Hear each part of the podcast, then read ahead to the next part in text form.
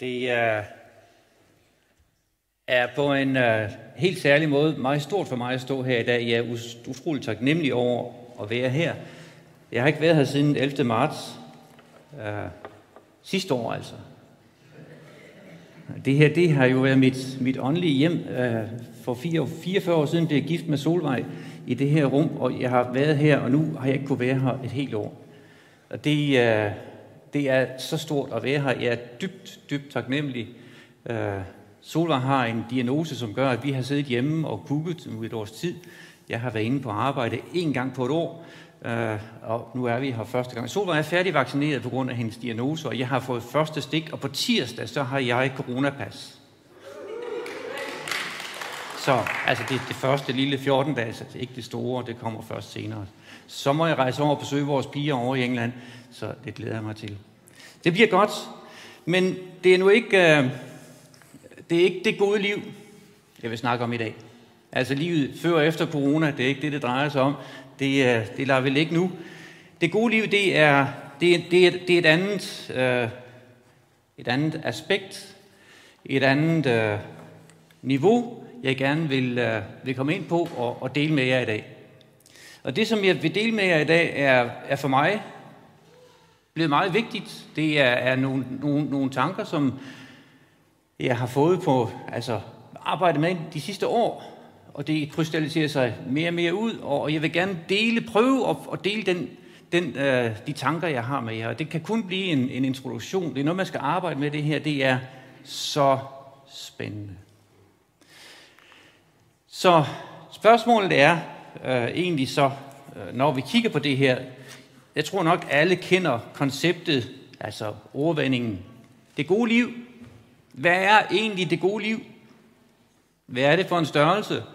Det, øh, det er mange ting. Det afhænger af, hvem du spørger.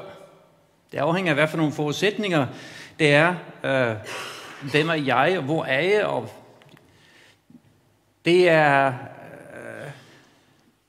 lidt individuelt, hvad folk anser for at være det gode liv. Og spørgsmålet er jo så også, øh, hvordan vil du definere det gode liv? Og når vi siger det gode liv, så er det fordi, så er der jo noget ved siden af, der er noget, der hindrer egentlig, at vi måske har det super godt. Der er nogle ønsker, vi har, som ikke er opfyldt. Der er noget, vi gerne vil. Hvordan, hvad er det gode liv? Øh, og hvordan ser du egentlig det gode liv for dig? Jeg vil godt lige udfordre dig lidt, sådan prøv, prøv nu, nu holder jeg en lille pause lige om et lille øjeblik, og så vil jeg gerne, at du lige op i dit hoved egentlig tænker, det gode liv, hvor, hvor er jeg henne i det gode liv?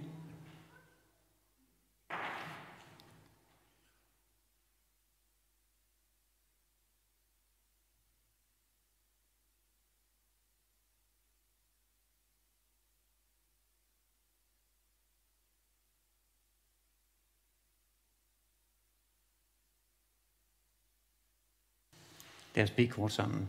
Far i himlen, vi takker dig, fordi at du har frikøbt os til det gode liv. Du har det bedste i vente til os. Vi beder dig her, at du berører os vores hjerter i dag, at vi må bevæge os ind til dig her, ind i det, som du har frikøbt os til. Tak, at du vil være med, at du rører ved os alle. Amen. Hvad er det gode liv? Lige nu kører der en uh, udsendelsesserie på DR2 på Danmarks Radio, som hedder Jagten på det gode liv.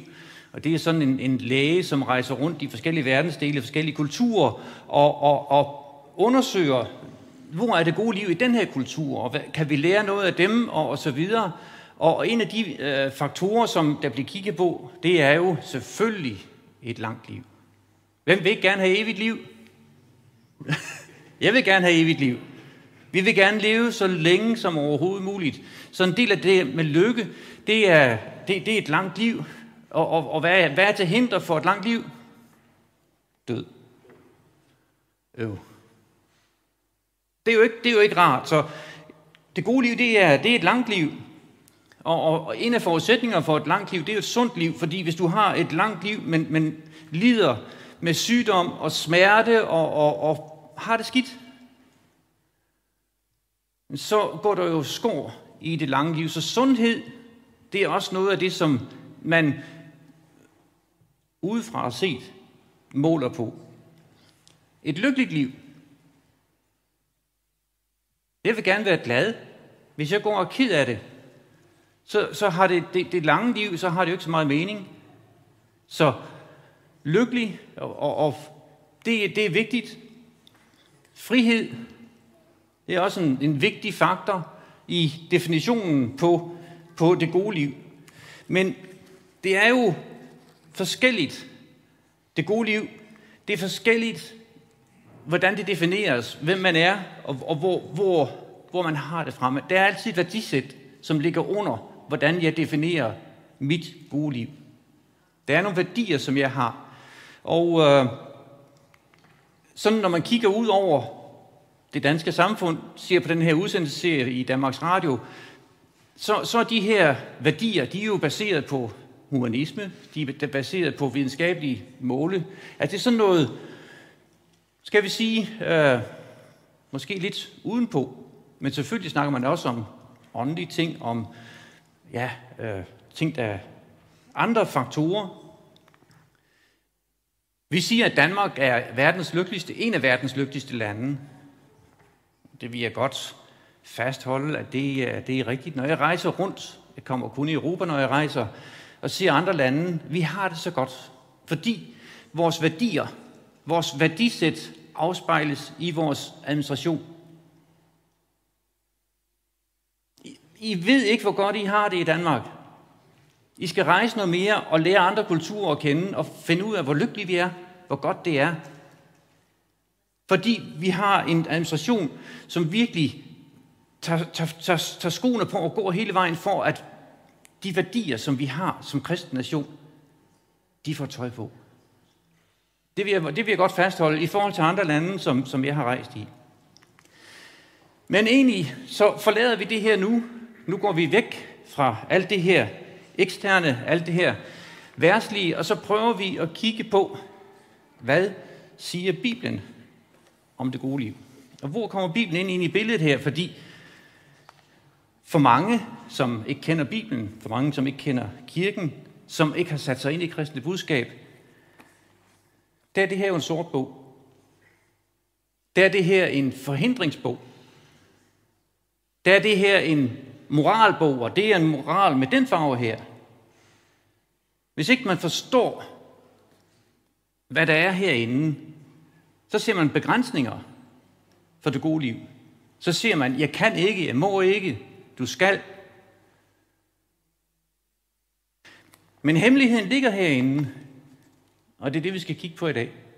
Det er det, vi skal grave ned i, og finde ud af, hvordan får vi vendt det, der står her, til at vi lever et bedre liv, et godt liv, det gode liv.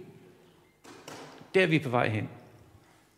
Ikke at jeg siger, at I ikke lever et godt liv i dag, men det er ikke, det er ikke nemt. Det er ikke altid nemt at få fat på det gode liv. Der er altid skygger ind over dit liv. Der er altid noget, som du ikke bryder dig om. Og hvor er balancen? Hvad skal vi gøre for at få det gode liv? En af de helt grundlæggende ting i vores Bibel for at, at opnå det gode liv, velsignelsen. Og det er rigtig meget velsignelse, jeg kommer til at snakke om i dag. Jeg kommer til at tale om Guds velsignelse som, som kilden til det gode liv.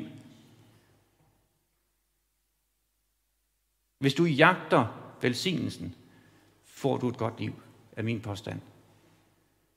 Og den vil jeg godt gå ind i i dag, den, den tankegang, at kilden til det gode liv, det er Guds velsignelser. Og det er der, vi skal ind. Og derfor vil jeg godt se på den, den grundlæggende kilde til velsignelse fra Gud.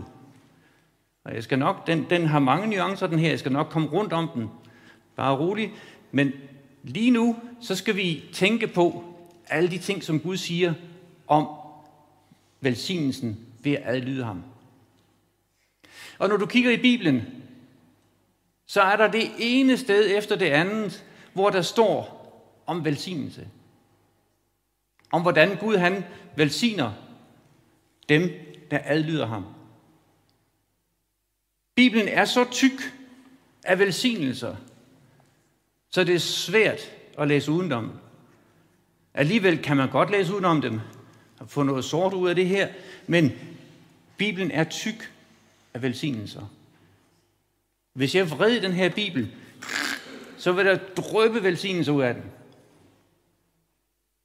Fordi Gud, han, han velsigner. Det er hans sindelag. Hans sindelag er at velsigne. Herrens sindelag er, som der står i Jeremia 17, tanker om fred og lykke, ikke om ulykke. Det er vores Gud og far. Og hvor, hvor dem, som er uden for kendskab til Gud, kendskab til hans kærlighed, ser pegefinger, ser begrænsninger, ser, jamen der er Gud en far, som virkelig ønsker det bedste for os. Han ønsker det allerbedste for os. Og han ved godt, at der er hindringer for os i at opnå det allerbedste.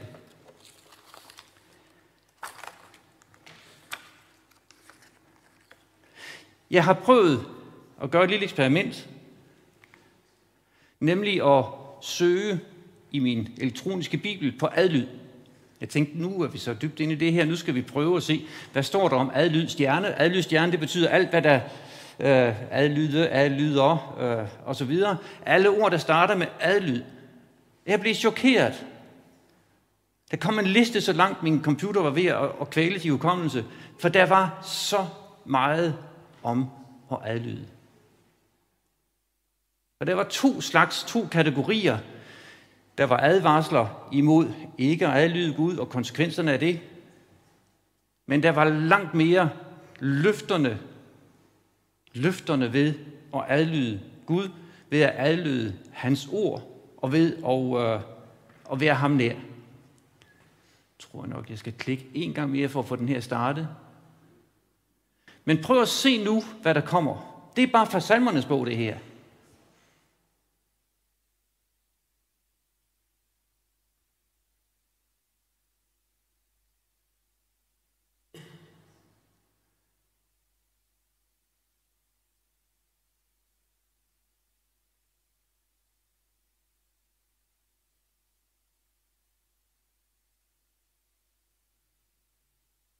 Er det ikke dejligt? Er det ikke forjættende? Det er simpelthen tonsfyldt af løfter om velsignelser, når vi adlyder Gud. Når vi adlyder Herren, strømmer hans velsignelser ind over vores liv. Er det ikke dejligt, en dejlig tanke? Det er forjættende. Det er Guds sindlag, det er det, han vil os. Han vil ikke hindring. Han vil ikke sygdom, han vil ikke sorg eller det, som vi kæmper med, det er ikke det, der er hans sindlag. Hans sindlag er noget andet.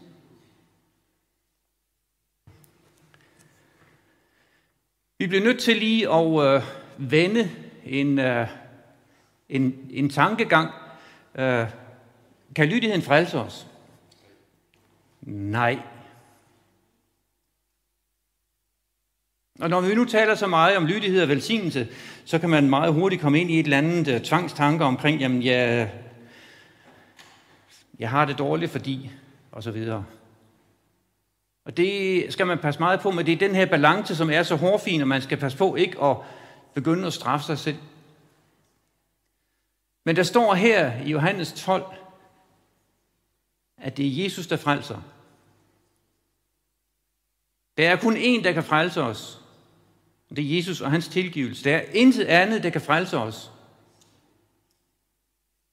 Men der står til gengæld også i de her vers, at du kan miste din frelse igennem ulydighed.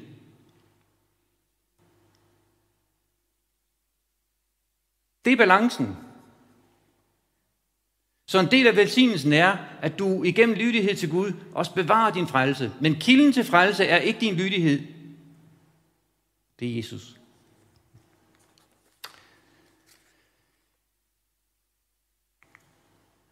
Hvad siger Jesus om, om lydighed? Jeg har taget nogle citater her fra Johannes evangeliet. Og der siger Jesus meget om det, at tro på ham og adlyde ham, det går hånd i hånd. Hvis jeg tror på en, hvis jeg tror på noget, men ikke gør som det udtrykker, altså det, som jeg tror på,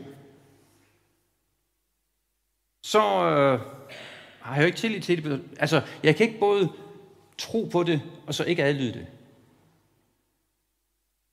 Og egentlig kan man også vende den rundt og sige, den eller det, du adlyder, er din mester. Den, du adlyder, er egentlig din herre, fordi det er det, du tror på. Det viser du igennem dine handlinger, det er det, du lever ud. Derfor er lydighed mod Gud også meget, meget vigtigt. Fordi gennem din lydighed i dit liv, gør du Herren til din mester, til din herre. Derfor er det vigtigt. Så det er ikke for, at du skal bringe dig et bedre lys hos Gud og polere lidt på den rynkede facade og prøve at gøre det lidt bedre, se lidt bedre ud. Det hjælper ikke en pind over for Gud i din frelse. Han elsker dig nøjagtigt på samme måde. Om du ser godt ud, eller om det er nogle små skrammer i, lakken, eller buler, eller krølleskærm.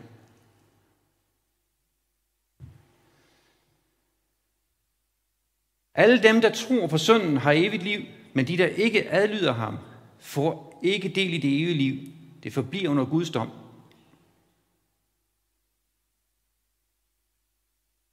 Det er troen på Jesus, der frelser dig. Det er ulydigheden, der kan true den frelse og det gode liv, som du er frikøbt til. Det siger jeg, den der adlyder mit ord, skal aldrig dø. De, der elsker mig, holder fast ved mine befalinger og adlyder dem. Og de, der elsker mig, vil blive elsket af min far, og jeg vil elske dem og åbenbare mig selv for dem. I bliver i min kærlighed ved at adlyde mig, ligesom jeg bliver min fars kærlighed ved at adlyde ham. Lydighed er så fuldstændig dybt lagt ned i jeres frelse. Men det er ikke kilden til jeres frelse. Det er vejen til det gode liv med Gud. Det velsignede liv.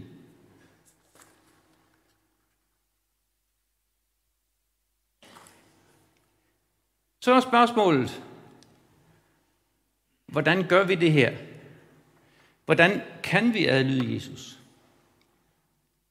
Har du prøvet at adlyde og ikke lykkes? Jeg har. Mange gange. Ubehageligt mange gange.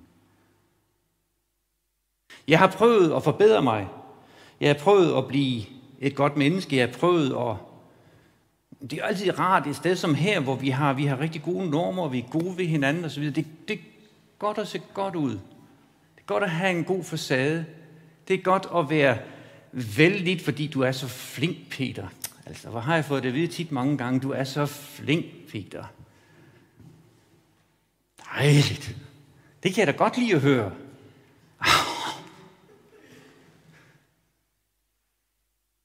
Men indeni, det ved jeg jo godt, at inde i mig selv, der bor der ikke noget godt. Jeg ved fra den tid før, jeg fik Jesus ind i mit liv, der ved jeg godt, hvordan jeg fungerede. Jeg ved godt, hvad der fik mig til at tigge. Det var ikke noget godt. Jeg ønsker ikke det liv tilbage. Det var grimt. Det var forvirret. Det var uden mål. Det var skræmmende, fordi hvad skal jeg? Men fra den dag, jeg fandt Jesus inden i mit liv, han er her. Den dag, jeg fandt ud af, at han, han, han kommer ind og bor i mig, der tændte sig et lys, som aldrig er gået ud. Men hvad er det så for noget, det her med lydighed? Jeg ved jo godt, skriver Paulus i Romerne 7, at loven er åndelig, men det er jeg ikke, så længe jeg er en slave under synden. Jeg forstår ikke, hvad det er, jeg gør. Jeg gør nemlig ikke det, jeg gerne vil, men derimod det, jeg ikke ønsker at gøre. Ringer det en klokke? Når jeg altså gør det, jeg ved er forkert, og ikke ønsker at gøre, er jeg enig i, at loven har ret.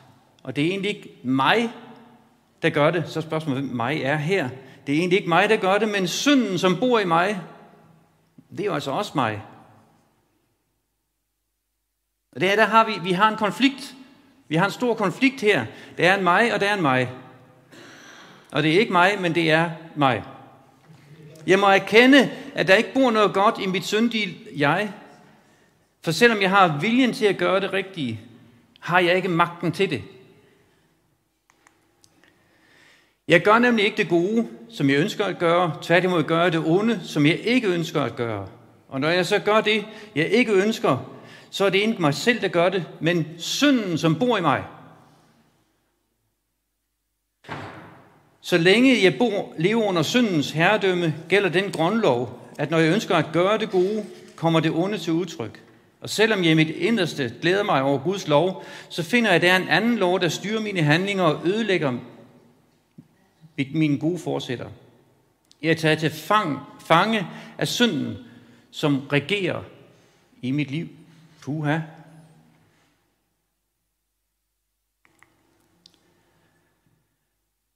Hvor er det frygteligt? Hvem kan redde mig? Ud af det, elendige liv, som fører til død. Det er det her, jeg har beskrevet, hvad der sker, når man prøver at tjene Guds lov med sit sind, altså imens man stadig er en slave under synden. Så mit sind formår ikke ret meget for at løfte mig ud af mit eget liv op til det gode liv.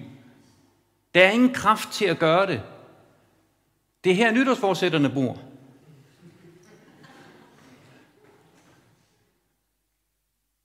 Altså, dem, de, de er jo vigtige nytårsaften. Der går altså ikke ret mange dage efter nytårsaften, så siger det, bop, hvor blev de af? Når, når et fly skal op og flyve, så skal det gerne have fart på. Og man, man sætter fuld power på, og så skal der bare fart på, så der kommer luft under vingerne, og den fly kan, kan, kan lette. Og noget af, det, noget af det værste, der kan ske, det er jo, at, at der ikke rigtig er kraft nok. Så flyet det kommer i gang, og det drøner ned ad landingsplanen, og det siger sådan, det, det, kommer, det kommer sådan, det letter en lille smule 5 cm, og så ned og rører igen, og det er sådan, åh, vi kan ikke komme i luften. Og landingsbanen den slutter, og man kommer ud over marken og, grrr, og rammer plov, plovfuger og alt muligt. Det, det virker ikke. Det, man kommer ikke rigtig op. Sådan, sådan er jeg. Det er så langt jeg når. Det er ligesom, der ikke er højt nok til loftet. Ude på vores gård ude i Blommens Lyst, der er der ikke højt nok til loftet. Det er en gård, der er 400-500 år gammel. Og huset er bygget sådan, at jeg kan stå op imellem bjælkerne.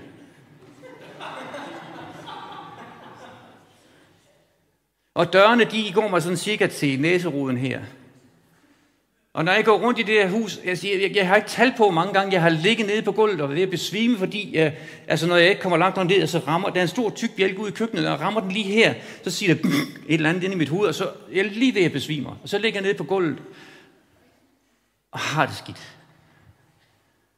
Det er ikke højt nok til loftet. Altså, sådan er livet i min egen kraft. Jeg slår mig hele tiden og finder mig selv nede på gulvet, besvimet af smerte, fordi nu gik det galt igen.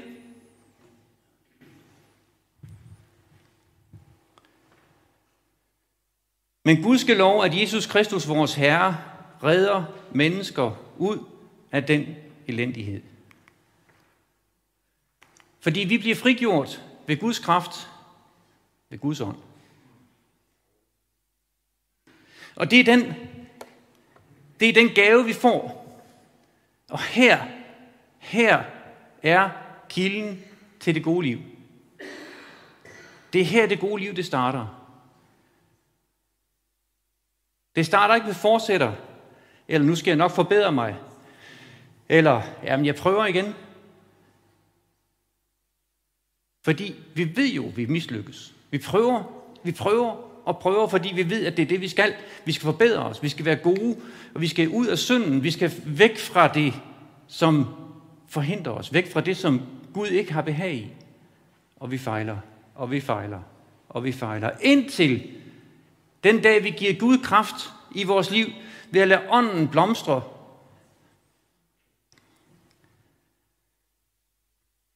Vi har hørt i, i, i kapitel 7 om, om sind. Her, der taler vi om ånd. Sind og ånd. Det er to ting, som er inde i os. Jeg har... Måske I griner. Øh, det må I gerne. Jeg har nogle gange, så har jeg sådan øh, prøvet at lave et lille rollespil, fordi når man kæmper med noget, og ikke kan få, man kan ikke få skål under det. Man kan ikke komme væk fra det, og det bliver ved med at ramme en. Og hvad gør jeg? Og så har jeg fundet ud af, jamen, hvordan, får jeg, hvordan får jeg ånden i tale i mit liv? Og så har jeg lavet et lille rollespil. Inde i mit hoved, ikke, ikke med de to her, men nu, nu bare for at I kan måske forstå det, så har jeg Mr. Spirit og Mr. Body. Og så sætter jeg Mr. Spirit og Mr. Body til at tale med hinanden. Og Mr. Mr. Body siger, at jeg kan ikke det her, vi fejler igen, og det, det er tusind gange, og hvad, hvad gør jeg? Jeg kan ikke det her. Så, så, og så giver jeg Mr. Spirit taleret.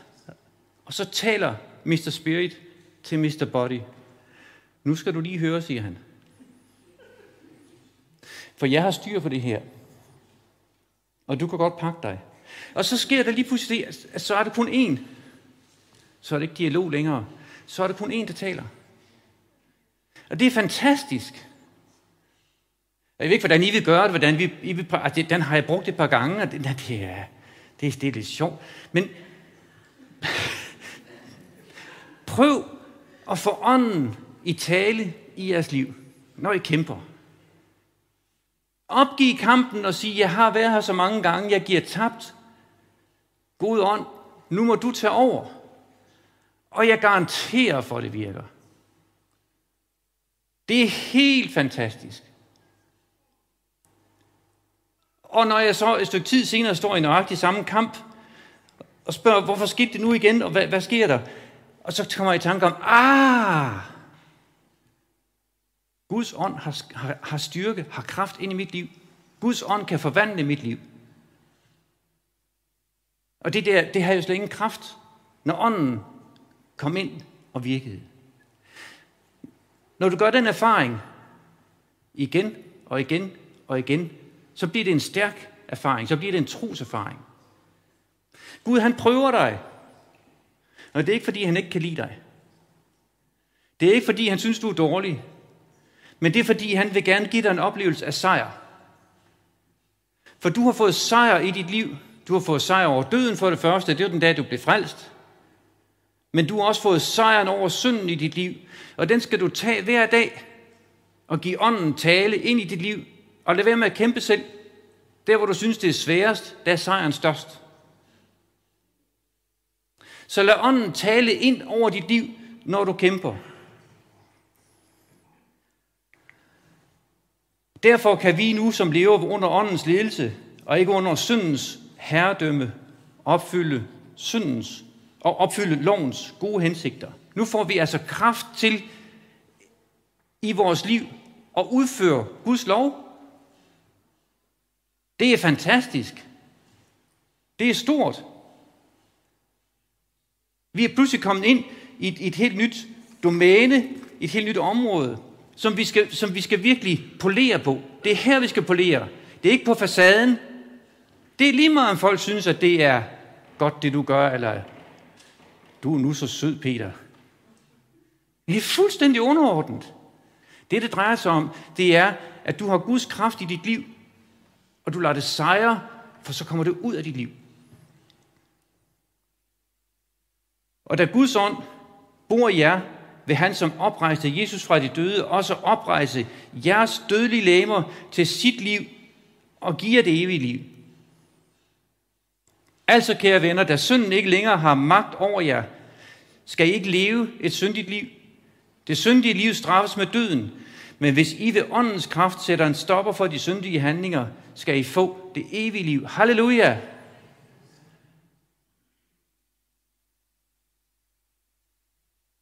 Vores liv, det skal leves indfra og ud, og ikke udefra og ind. Fordi udefra kan ikke gøre noget ved det indre, men det indre kan gøre noget ved det ydre. Så Guds kraft i jer kan forvandle jeres liv og forvandle jer helt. Det gør det hele tiden. Og I har levet det hele tiden. Men det er så vigtigt, når vi fejler, at vi ikke giver op og bukker under og bliver deprimeret over det, som rammer os. Det er så vigtigt, at vi tager sejr ind i vores liv. Og ikke bukker under for synden, men at vi sejrer over synden. Ikke for, at vi skal se bedre ud, men for, at vi skal få det bedre og have det bedre med Gud. Godt lige læse lidt fra Galaterbrevet. Nej, I skal leve jeres liv efter Helligåndens vejledning, siger jeg. På den måde kan I udføre, kan, på den måde kan I undgå at, at føre jeres selviske tilbøjeligheder ud i livet. Jeres selviske vilje og Guds ånd trækker jo i hver sin retning. De ligger altid i konflikt med hinanden, så I risikerer at blive lammet i jeres handlinger. Men hvis I virkelig er let af Helligånden, behøver I ikke toren, loven, til at holde styr på jer. I er sat fri. I, altså, der behøver ikke engang være lov til at bestemme over jer, fordi Guds ånd er aktiv i jeres liv. Det næste, der følger her i Galaterbrevet, det er åndens frugt og kødets frugt. Det vil jeg ikke læse nu. Det vil være inspiration for jer. Galaterne 5. Men jeg vil ønske for jer, at I må få sejr i jeres liv hver dag. Og glædes over det, som sker i jeres liv. At I er frikøbte. At hver gang der er noget, der rammer jer, hver gang I ligger ned og ømmer jer, jamen så kan I købe synden fri. I kan købe synden ud af jeres liv, for det er sket en gang for alle. I skal bare tage åndens autoritet ind over jeres liv, og lade ånden tale ind i jeres hjerte og opleve befrielsen. Amen.